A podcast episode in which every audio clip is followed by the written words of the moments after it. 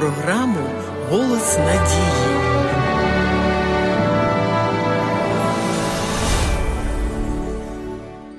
У значної більшості людей присутнє підсвідоме прагнення вважати старше покоління мудрішими за себе, особливо якщо мова йде про відомих особистостей чи близьких родичів. Іноді таке ставлення до чужої мудрості є дійсно виправданим. Але даний принцип не може вважатися вірним у всіх ситуаціях. Він говорить про те, що в якійсь сфері є люди більш досвідчені, але це не означає їх винятковість, безпомилковість чи непогрішність. Крайнощі завжди створюють кумирів. Так, за допомогою пропаганди чи реклами прості люди перетворюються в ідолів.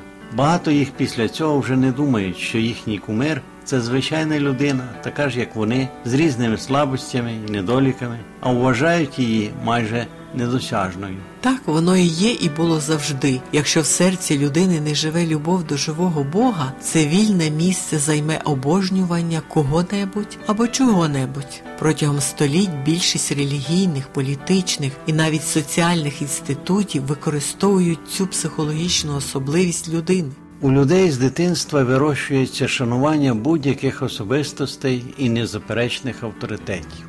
Герої, кумери та ідоли є незамінними помічниками для формування у людини з молоду певних поглядів на життя, зручних тим, хто їх прищеплює. У відомих церквах нерідко місце таких авторитетів займають святі старці. Однак Біблія не вчить звеличувати мудрість старших. Святе письмо говорить не багатолітні, лише мудрі, і не старі лише розуміють правду. Читаємо у книзі Йова. Також натхненний автор псалмів свідчить: я став розумніший від усіх учителів моїх, бо роздумую про откровення твої. Я знаю більше від похилих людей, бо накази твої пильную. Звертаємо вашу увагу на те, що тут мова йде не про шану до старшого покоління, навпаки, Біблія вчить шанувати старість. Перед лицем сивого вставай і шануй лице старого. Читаємо у книзі Левіт.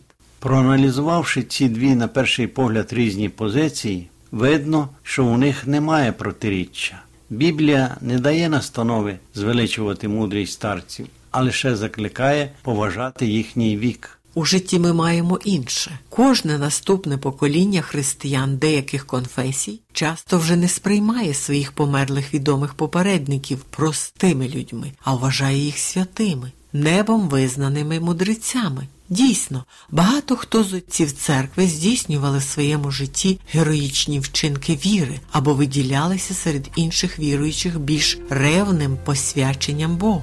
Однак не можна говорити про повну безгрішність та безпомилковість людини лише на тій підставі, що вона в своєму житті робила щось богоугодне. Звичайно, історія знає чимало християнських подвігів віри, і вони нерідко можуть бути для нас прикладом.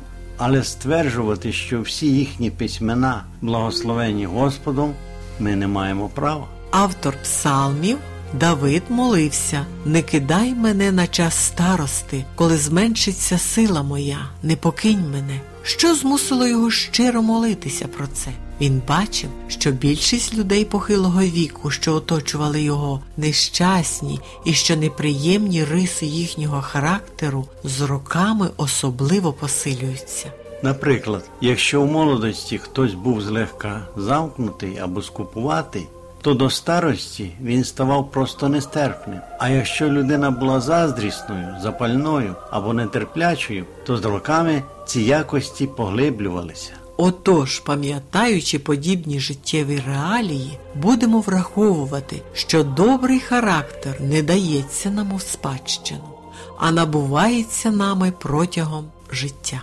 Шановні слухачі, школа Біблії завжди має для вас добрі новини.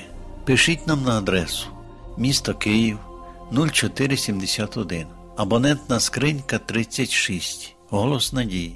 До нової зустрічі!